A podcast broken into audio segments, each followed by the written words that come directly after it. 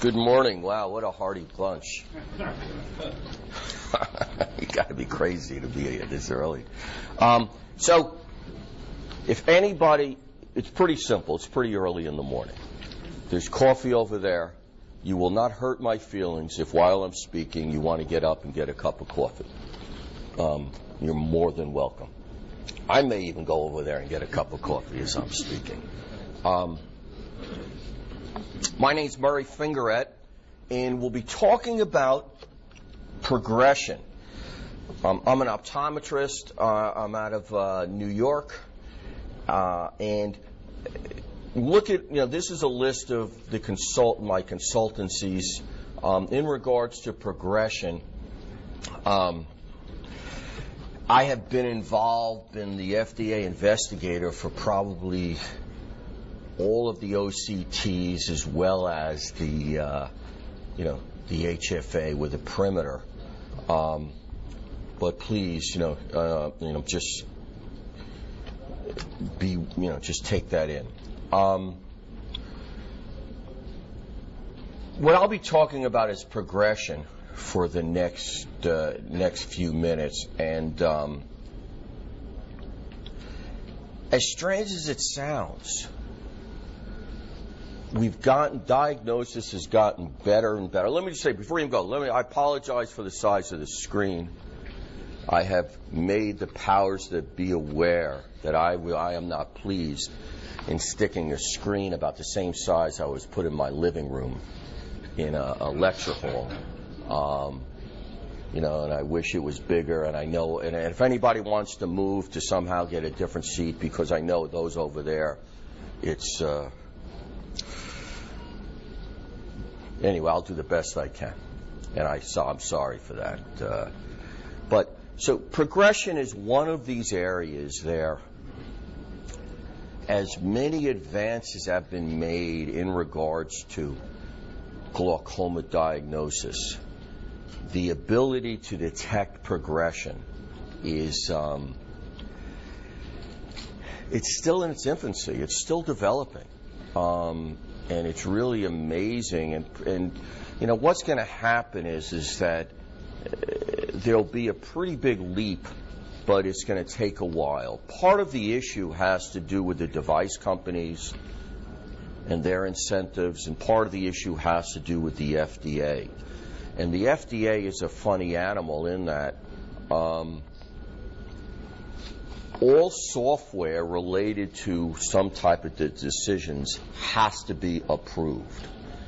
And that approval process, that regulatory process, is tedious, difficult, onerous, can take a while. Um, but the good news is, as, as we'll talk about, there is change that, that is coming. But you know the you know the you know the idea of of, of monitoring people um, for glaucoma, which is a huge one, is still is still not that easy. The, and, and, there are a couple of things that I'll that I'll just review and go into uh, that are really important points. Um, you know, now that we have OCTs, and the OCT is a very important tool and been a great tool to detect progression, what I'll explain, and an important point of the OCT is that it is not good for the lifetime of the patient. And, you know, people are under the impression that you paid, you know, a lot of money for an OCT and you expect it to be able to good forever. And it's not. OCT is going to, as you'll see, it has what we call a floor effect, and it's going to be good for up until about the moderate levels of glaucoma and then it will not detect change any further. Well, that's an issue. Um, but that's the nature of how, you know, now it may change as I'll show a little bit, um, but it, you know, using macula tests, and I'll explain that. But the OCT is good for the front half of glaucoma, but as people start to developing worsening glaucoma, that's where the visual field comes in. You know, I hear people, you know, all the time say, I don't want to do fields, uh, you know, um, you know, reality is you're really, you know, eh, fields are still crucial part of monitoring glaucoma, and there's no getting away from it. Um, For patients diagnosed with glaucoma or glaucoma suspects, you know, we, it, detecting change is important. It's not easy. Change can occur at any time. Change does not occur at the same rate for a patient. You can go, you know, so there are a couple of issues. One of the things I'll talk about when we, when, we say, well, when should you do the, do fields or imaging? And the first point I will raise is that you want to front load tests. In other words, you know, you really need to have five either OCTs or visual fields until you can start using the full capabilities of the of the progression software. Five's a magic number, and it's just that just is pure statistics. Um, the problem is how you get those, because the other issue is, you know, there are probably about 10% of newly diagnosed glaucoma patients are what have been termed rapid progressors. They get worse quickly. You want to be able to detect those. If you're simply doing a field every year or an OCT every year, by the time you're really sure change has occurred, that people can be way down the road. So you want to try to do fields or imaging, front loading them. You know, I recommend, you know, on a six month basis early on. Once you got five tests, which is about two years, you back off if people are stable. That's not to say people can't change later on.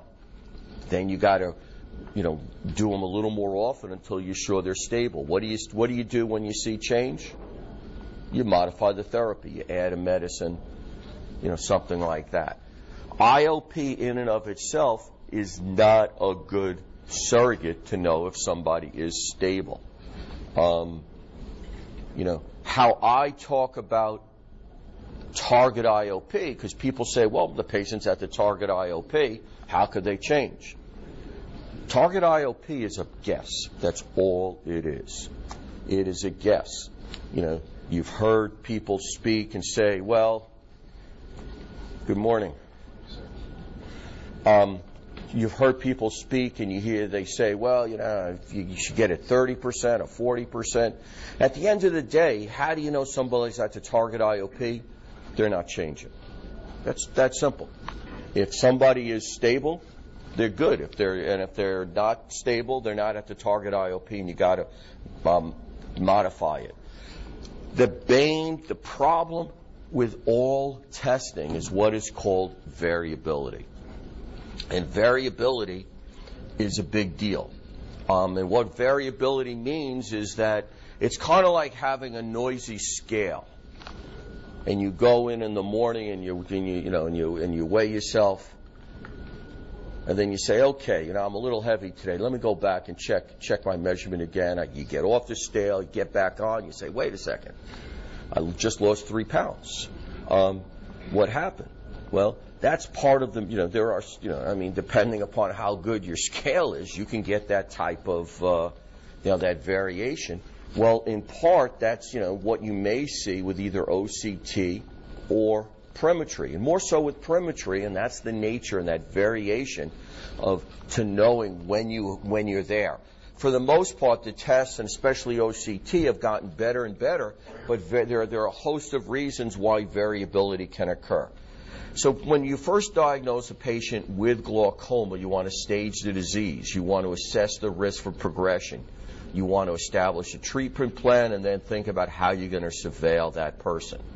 Um, but the ability to discriminate true change over and above measurement variability is a requirement for any progression technique. And progression can be measured either by structural changes, looking at the nerve, the nerve fiber layer of the macula, or functional changes such as visual fields or even electrodiagnostic t- testing to a certain degree. But, you know, we, we dealing with, you know, you have at the first exam or the early on the baseline, you can say, is glaucoma there? Or it's not. And that's the first thing. Then you go into the surveillance, and that's where you're dealing with this issue of change. And there's a certain amount of normal variation. Right off the bat with, with nerve fiber layer. Unfortunately, just as you're sitting here right now, you're losing some nerve fibers. Not much, but that's just part of the aging process. Over time, you will lose that. You know, the, the question is how much? You know, is it, uh, you know, a half a micron per year, one micron per year, you know, one, two microns per decade, and that's something that's still trying to be sorted out. Though we do know that it's it's probably uh, you know uh, it may be as much as a half micron per year, and now that gets factored into a certain extent into the normative databases, and when you make the decision, but that's part of the decision making we all think about. The other thing, and this is a quote from Ted Garway Heath, and he said it years ago, but it's still pertinent. When you talk about progression, it's, it's, you know, we often think about has somebody gotten worse? Well, there's more important point. How fast is somebody's getting worse? Because everybody gets worse. Everybody. As I just said, normals and glaucomas. What you need to do is look at and say, you know, what is their rate of change? How quickly are they getting worse?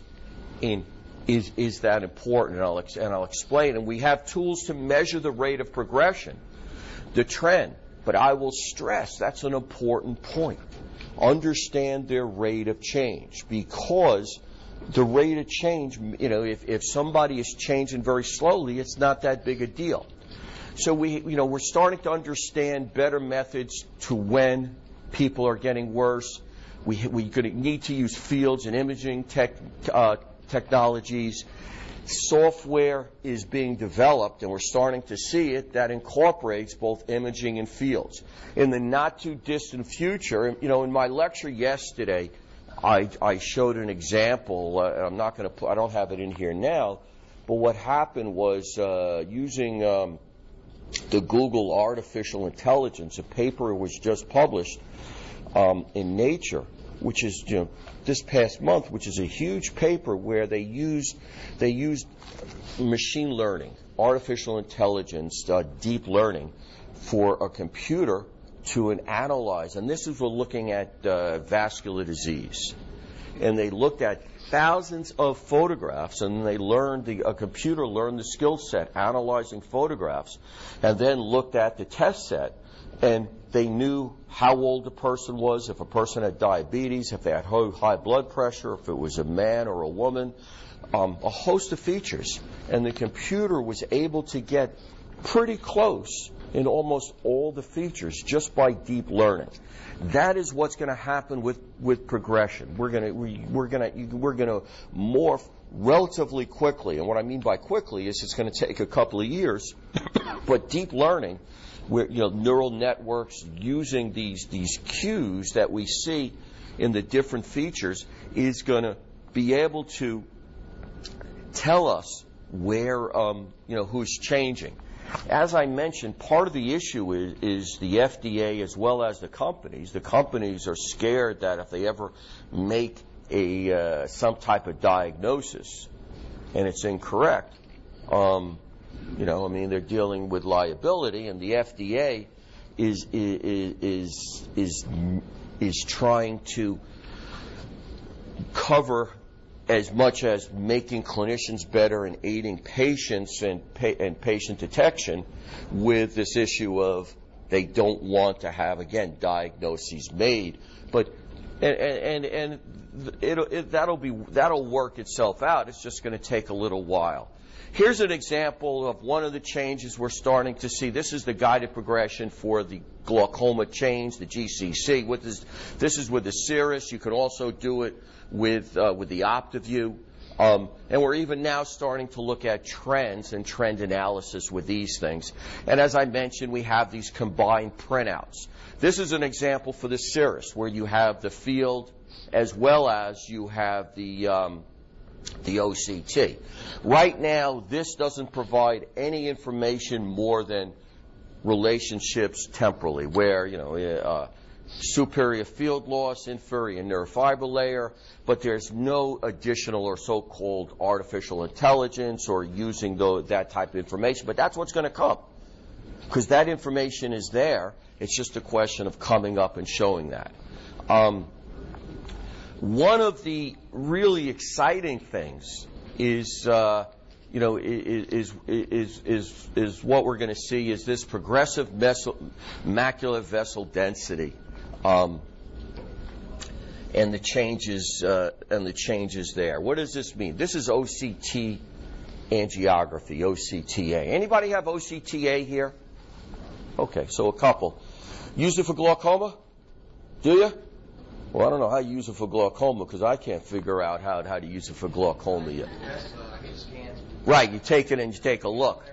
Yeah, you know, I mean, it's, um, you know, one of the things, OCTA, the, the technology, um, to look at, you know, so here's an example of the Optovue system and with the OCTA, and you know what it does, it, it acquires oh, these OCTB scans at the same retinal lo- location, um, but just by the short time delay, you can tell the difference in the OCT signal looking at the sequential scans at the same location, and that's representing vessel flow.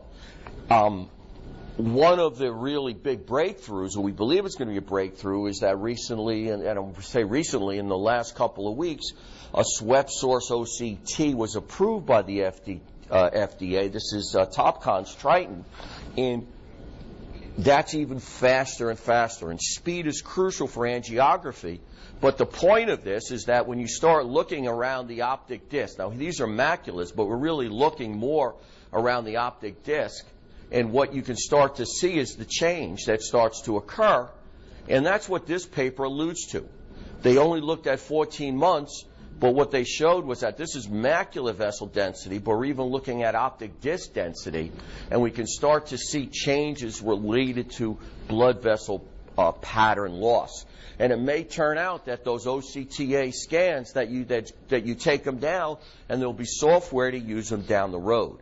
And OCTA may, may be one of the newer features to detect progression because it does appear that it, you know, we're looking at the first um, validation that even in glaucoma, vessel change does occur.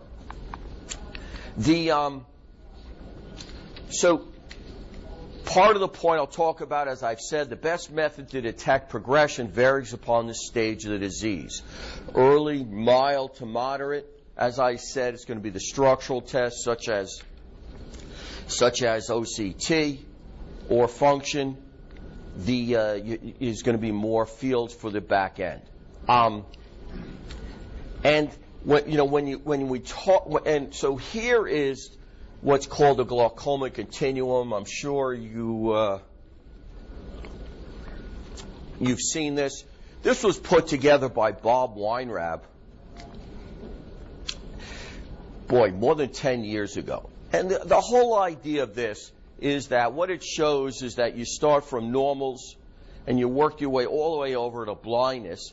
And early in glaucoma, the first changes are going to be to the nerve fiber layer and to the lamina. And then we're dealing with field changes are in the back end. That's not to say that early on there aren't any functional changes. But this is in my slides, so if you have any questions, you know, you can take a picture, but you, you know, it, it, will be there. But it, early on, you know, you're you're having these these uh, both structural functional changes, but the issue is that the way our tools today aren't particularly good early on in, in terms of detecting um, early field loss. It's just it's just how fields are are, are in essence developed. Um, historically, progression was determined by looking at nerve photos or evaluating fields. Now, here's an example of a nerve photo where you you know you really can see change and a lot of change quickly. In and of itself, photographs are not a particularly good tool to detect change. Fact is, they're a horrible tool to detect change. Um,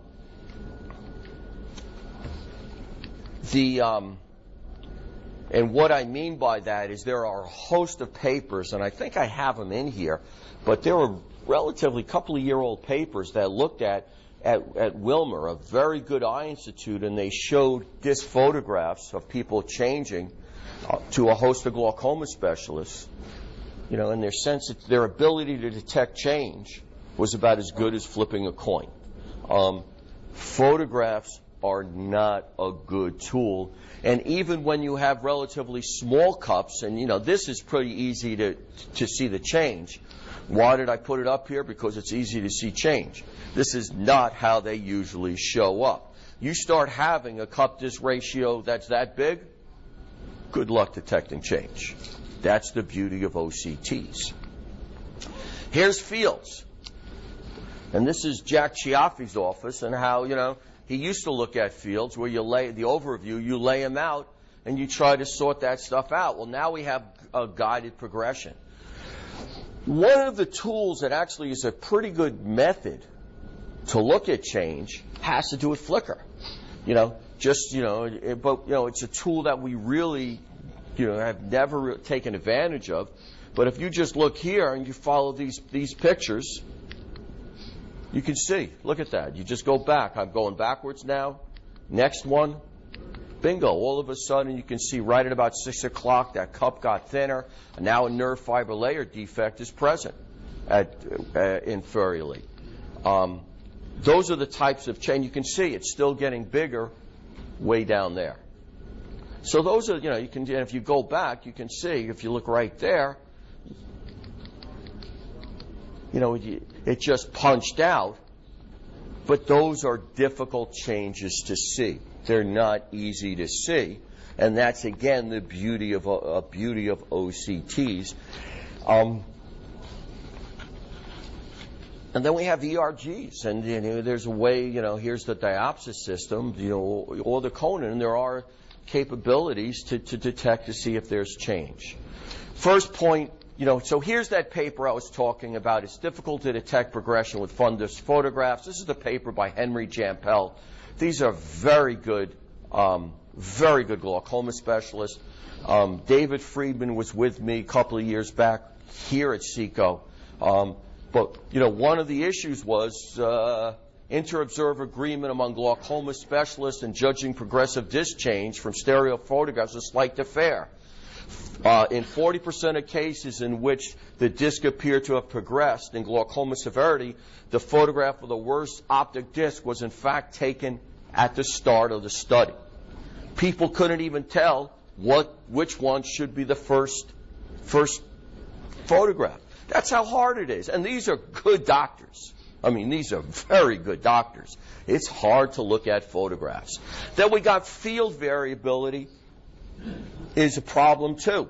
So here's a person, I'm doing fields. These are overviews. First, second, third, fourth. Wait a second. Looks like this got worse from that. Maybe that's glaucoma. Well, maybe I confirmed it, but then we do it again and this field totally cleans up and now we got a defect somewhere else. Get out of here. What do you believe? That's the problem um, that's the problem with fields and, and, and field. There is a certain amount of field variability. Now, the good news is when you start looking at a big data set, eight, ten fields over years, turns out everything kind of sorts itself up out. But when you're in the midst of it, you're not sure. Even when somebody has a field defect and this person has gotten worse, there's variability. You can see that field defect is not quite as dense as it used to be. So fields is um, so so field there is a certain amount of uh, a certain amount of, of difficulty with fields. Now the next question is here's the ocular hypertension treatment study. An excellent study, but so what did, you know, what did the glaucoma continuum talk about? In regards to what are the first changes that you typically see as somebody develops glaucoma. So usually as you go from ocular hypertension to glaucoma, where are the changes first? I know it's early. I know it's early. Take to the disc, the nerve, and then the fields change later. So here's the ocular hypertension treatment study. This is a very interesting study because it shows you how difficult it is to diagnose glaucoma. And what happened here, you had for the OHTS study, you had two groups. You took everybody that was entered had ocular hypertension, they had high eye pressure. One group was treated, the other group was not treated. Both groups were monitored. having fields twice a year and disc photographs, stereo disc photographs once per year, and then they're said, sent to the reading center. Okay? Here is the group that was on medication. This is the first endpoint, the first time they saw something related to glaucoma present, either in fields or the photographs. 40% were in the fields and 50% were in the disc. But wait a second. If these, if these people were really good, all the changes should be in the disc photograph. And if you look in the observation group, you still had a third of the group showed fields first as the first change. And you say to yourself, wait a second, that doesn't make any sense. These people are starting off, should be starting off as perfectly healthy. Well, you know, I, I um, so here's an example. This is what happened. Here is an example, and this is a patient right from the ocular hypertension treatment study. Doug Anderson, so the reading center was in Bascom Palmer, Miami, Florida. You know, Doug Anderson has been at this meeting with me. I don't know if you've ever heard Doug Anderson. He really, uh, he's, he's, he's retired now. Doug ran the reading center with Don Budenz and uh, Paul Palmberg. Um, and their frustration with the ocular hypertension treatment study was that there was an executive committee. And in the first couple of years, as patients from, so you had 21 sites. The 21 sites would recruit patients. But in order for a person to officially be put into the study, they had to be blessed by the reading center, whether the fields or the disc reading center. The disc reading center would take these pictures and say, wait a second. That's not ocular hypertension. Yeah, the fields are clean, but look at that. Vertical disc shape isn't ruled thin up there. That's glaucoma. Shouldn't be in the study. Kicked them out. They kicked a lot of people out. What ha- and Doug has written about this, and Doug has written about his frustration with the ocular hypertension study. And what happened was the executive committee was under pressure and say, wait a second, we are slowing down. We're way behind in recruitment. What did they do? They allowed in a whole bunch of people that got kicked out. They allowed in people like this. You look at that and you say, wait, because that's the difficulty in, di- in separating ocular hypertension from early glaucoma. Even for the OHTS study, they had difficulty. And they let in a bunch of patients that probably were early that probably were early glaucomas. So what happens if you let those people in? What's the next change after they have this change? Field loss. And that explains why the field loss is there.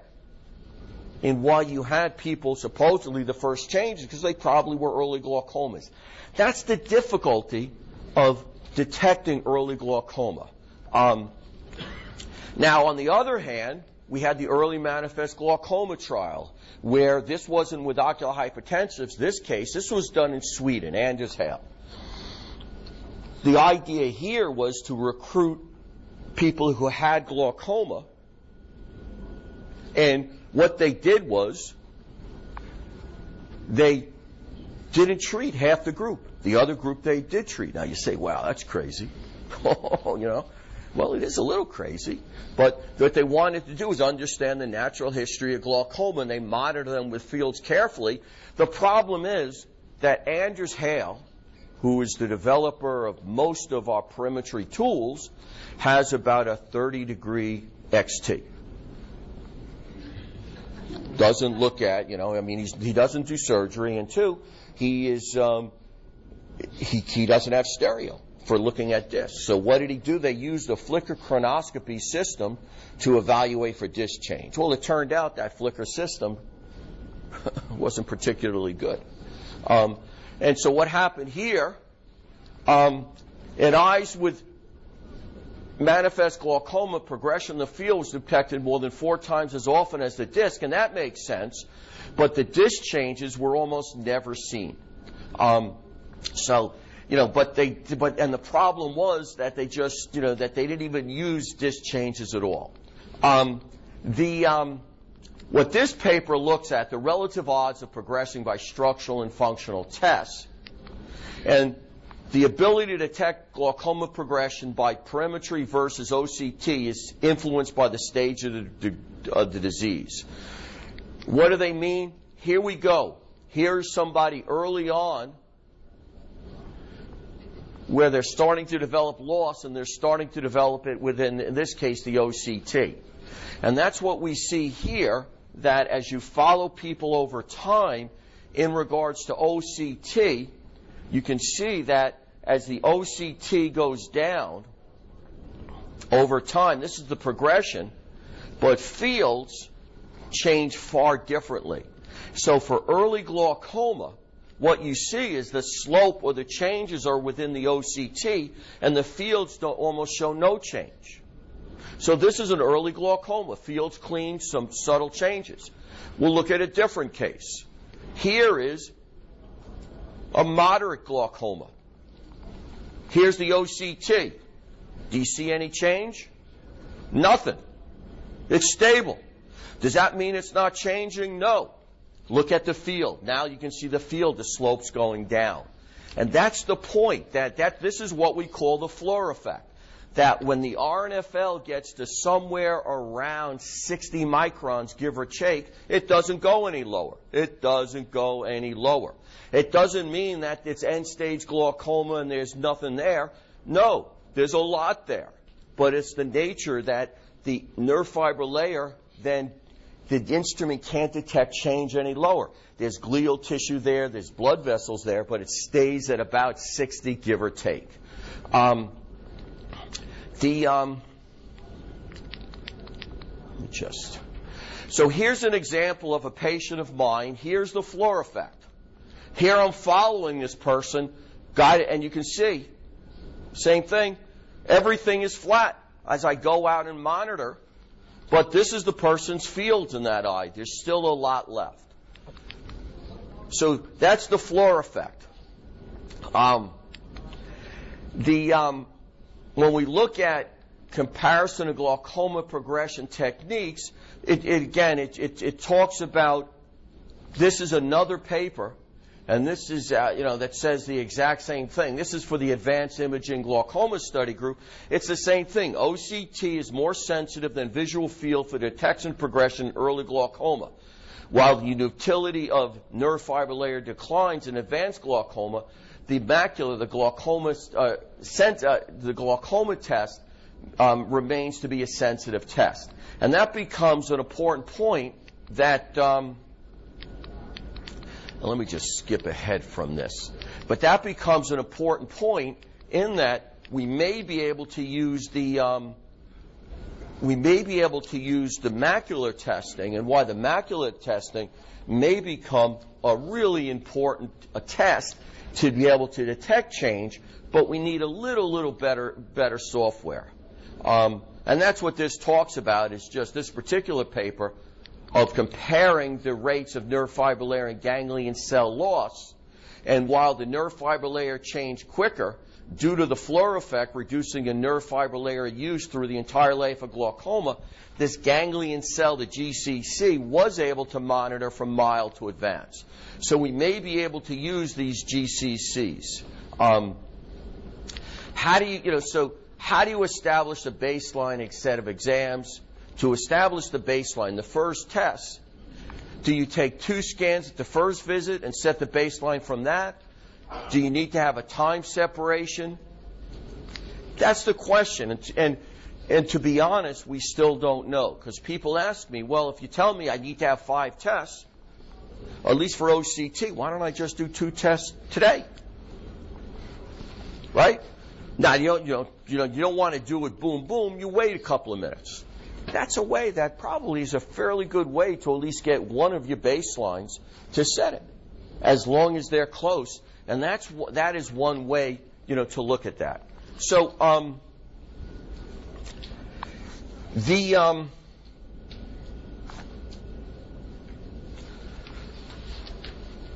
here's an example of the Cirrus guided progression.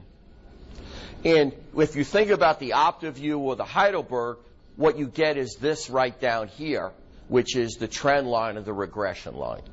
And this is a person that went from 116, and then we lost him to follow up. Five years later, he's at 99, the average RNFL.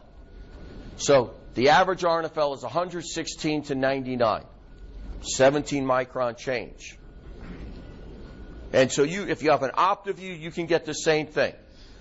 First question, does that mean anything? 17 micron change, is that significant? Okay. So whenever you have a change and you see a change, what's the first thing you got to look at for OCTs? First thing you got to look at for any of device, any device. Anybody have any idea? You got it, my man. Beautiful. It's quality. You need to look at signal strength or you know whatever index, either for the Optovue or the Cirrus, the Spectralis, the Topcon. You got to know that. Why is that important?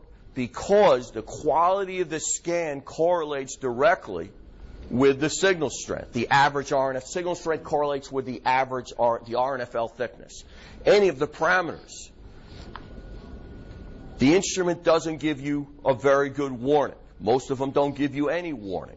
So you got to be aware of it. So if I have somebody who was had a signal strength, for example, of a, of a nine, and now it's a five or a six, I can lose 10 microns right off the bat.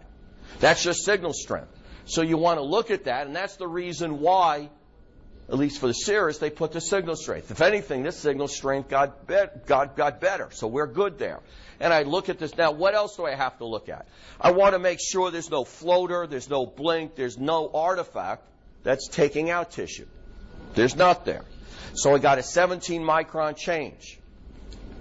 How much change do you need before you say this person got worse? Anybody have any idea? It's five microns. Five microns confirmed, and I'll show you where that came from. Here's an example of the Optovue. Same type of thing. It's showing you. You can look and see where the RNFL was.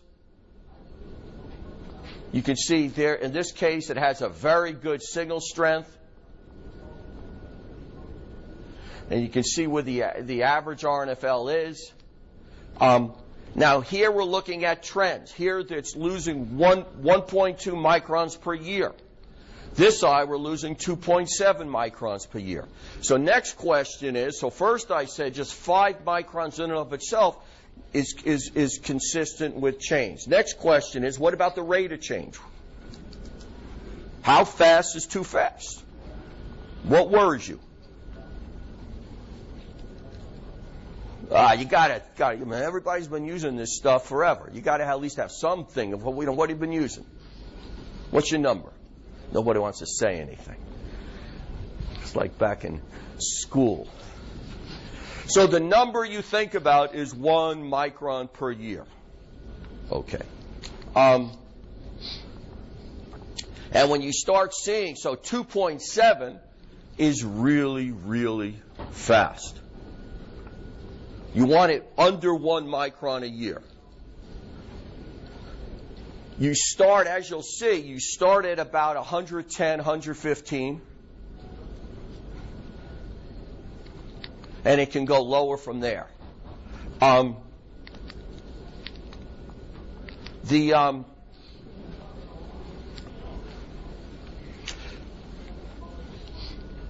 when does somebody develop a field defect? Okay? Got a lot of seats here for you. You got it. Listen, we've been keeping it warm. Uh,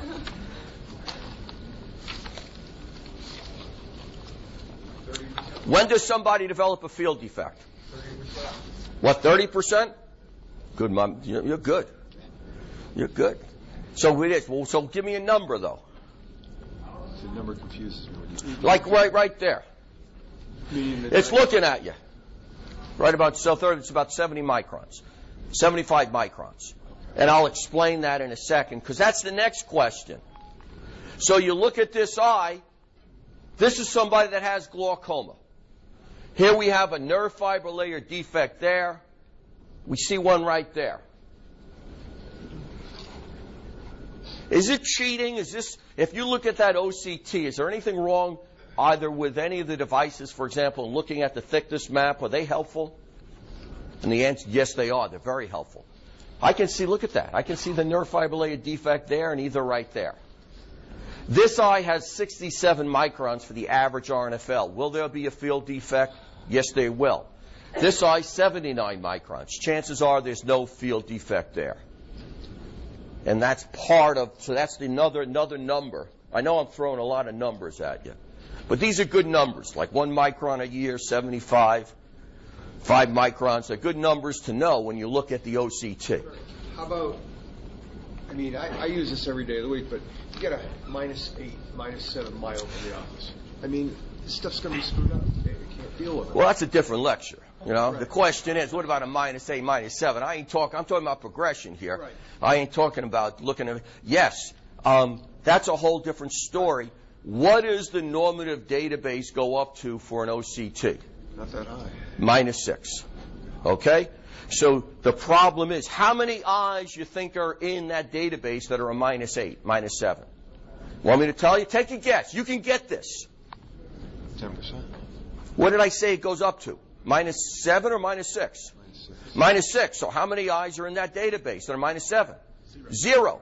Zero. Ain't nobody. Nobody. That's the problem. So, you know, so you're making, and shit, so the problem there, you got to always realize as you get into myopia, change, you know, you can get some wacky findings. So does that mean the OCT is useless? Doesn't. You use it. It's not very good for making a diagnosis because you can have things flagged as red, but in terms of the progression, the five micron rule still applies. You can still monitor it for change. My New York accent's coming out, huh? Given the, the same signal strength, what's the margin of error of the test? You know, it's about five. In terms of reproducibility, it's about two to three percent. It's pretty close. I mean, OCT is as long as you know, as long as you have a similar signal and all that, it's about two to three percent. So here's the point. Here we have. So the next question is. So if you look at this and you say to yourself, everything's green, everything's healthy, everything's normal. Because it's green. Shaking your head. Very good. It's not. Because the point is, just because it's green, there could have been, and this is from Zeiss and the Cirrus and their data, but all the companies are similar. You could have had up to four steps of change. And this is just looking right here. That's the reproducibility, the repeatability, and that's the question you just, you know, just asked. You know, you can see as, you know, in different sectors. In other words, it, what this means, is the reproducibility, the variability is a little more, but the average is still under 2%. Um, but here is, you can have what these are steps. These are simply showing steps of change that can occur between 107 and 75. And at 75 is when the color changes from green to yellow. But even when it's green, it could have changed and changed again and changed again. It's still green. They could be getting worse even when it's green. Important concept. And here's the paper. This is where the five microns comes from. In terms of variability, deterioration of 4.86 microns at average RNFL thickness is statistically significant. And that goes back to Chris Leung, Ophthalmology 2009 as the reference.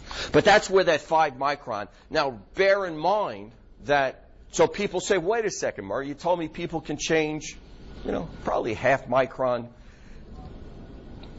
you know, let's say per year. Maybe it's not quite that, but the point is, what happens if I'm following people for 15 years? Well, that's different. You know, if you start following people, you have to, you know, in other words, the stuff I give you, got to use a little common sense. I'm just saying because we're still learning. And I mean, I know it sounds nuts, but I can't tell you the number of phone calls or emails I get.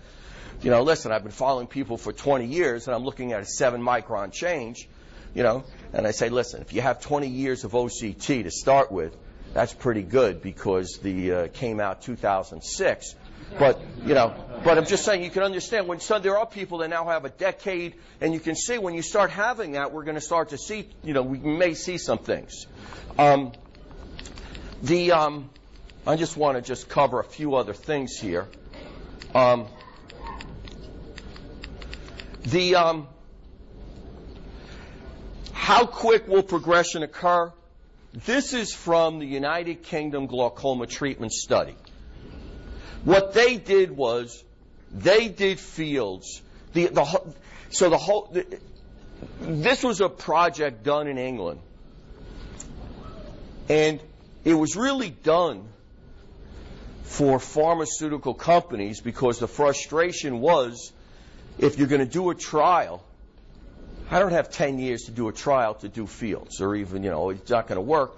So what TED did was they did fields, and they did fields at 11 scheduled visits over two mo- 24 months. But they actually clustered them. And the basis of this, one of the top, probably the top place in the world for perimetry is the College of Optometry um, uh, uh, City University in London, David Crabb, who, who, you know, and David Crabb is an author with them. And they've really showed how to model to do fields. But the point is, if you do fields, this is the first randomized placebo-controlled trial to show preservation of the visual field with intraocular pressure lowering drug work. So comparing it, what you know, so the people that were on the placebo got worse and changed, and you started to see change in as little as 12 months and clearly as far out as 18 months. The problem is we can't do fields every other month. I mean, it's just not going to work. But you know, it, it, it is um, change does start does start to occur. What were the risk factors for you know for change? Well, part of the risk factor was the higher the IOP. Disc hemorrhage was important. Um, you know, smoking was not um, severity of the glaucoma. I talked about what's an acceptable level of change, and we talked about how that one micron um, makes a lot makes a lot of sense. And I've touched upon how, how we can how we can how we can do fields to um, how we can do fields to to to, to um, early on to front load them at a, at a year, at, at baseline six months, 12 months, 18 months, 24 months, and then we can back off. For Humphrey, in addition to the trend analysis where it'll tell you the slope or the rate of change, and in this case, so, you know, let, let me just finish up with a couple of other points. So, how many people here use the Humphrey visual field? Okay, so quite a few.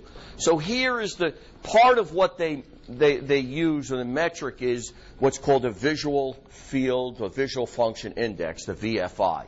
And it starts at 100% and it can go down to zero. Okay. Yeah. Maximum change, does that apply to teenagers also? So, for instance, you got a teenager and they got a family history. And, uh, Well, this is the problem with teenagers. Again, the database starts at the age of 18. That's not to say you can't use it, but just realize that, you know, it may not be totally perfectly correct. Though it's pretty, pretty, you know, it's pretty good. But the database is, 18 year old, you're still looking at five versus a 65 year old.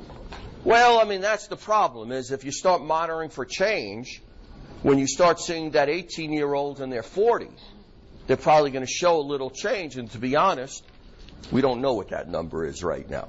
You know, so we'll, you know we've really looked at elderly that you're following for five years, six years, because that's kind of like the average, and that's where that five micron comes in. but clearly, you look at somebody who you start off and you have an OCT at their 18, and now you see them in their 40. They're probably going to show five microns of change just due to normal getting older, aging, and I don't know. You know, talk to me in 20 years. So I, I don't know. I'm serious. I don't. Nobody knows that number because that's that's. It's a very good question, but we don't know that. So, will we be more aggressive with the teenagers? Well, for teenage, you want to be careful. Glaucoma is pretty rare in a teenager, and you can see a lot of large discs. And I would just monitor. So, in other words, for a teenager, for you to see a five micron change in a teenager, um, even that you shouldn't see. You know, not over. You know, not, unless you're following them 10 years out, if not more. Okay. Last point, because I got about what a minute left or so, is VFI. Okay. What's your number for the VFI that you got to worry about? Everybody know what the VFI is? It starts at zero. Uh, starts at 100, goes to zero.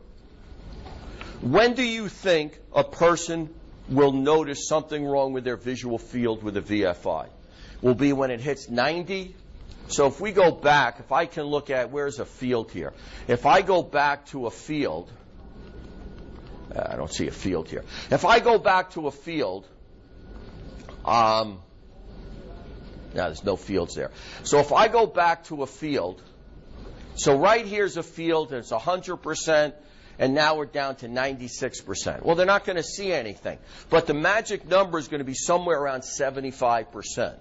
When people start somewhere, the VFI gets to be about 75%, that's when they're going to start to notice something in their visual field. They're going to notice maybe their reading speed starts going down.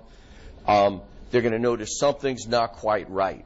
So clearly, that 75 for fields becomes another bridge that you'd rather not cross. And that's how you use rate of change. Pretty simple. Somebody's here is, if this person, this person right now is using, is losing 1%, 1.3% per year, they're 67.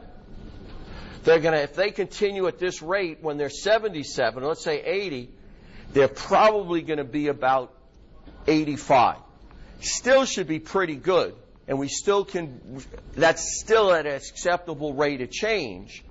But let's say this person was seeing 3% a year, then that's different. Then if they're losing 3% a year, you can see that in five years, they're going to really start to get into that functional range of having problems. Everybody understand what I'm saying? So, you know, and what do you do if you see a rate of change that's too fast? You got to modify therapy. Last point is once you modify therapy, you can go with your devices and reset the baselines. Because once you've, you know, once you've changed, in other words, you don't want to keep using that same rate of change going back to the beginning if you change the baseline. Because you start from scratch again once you advance.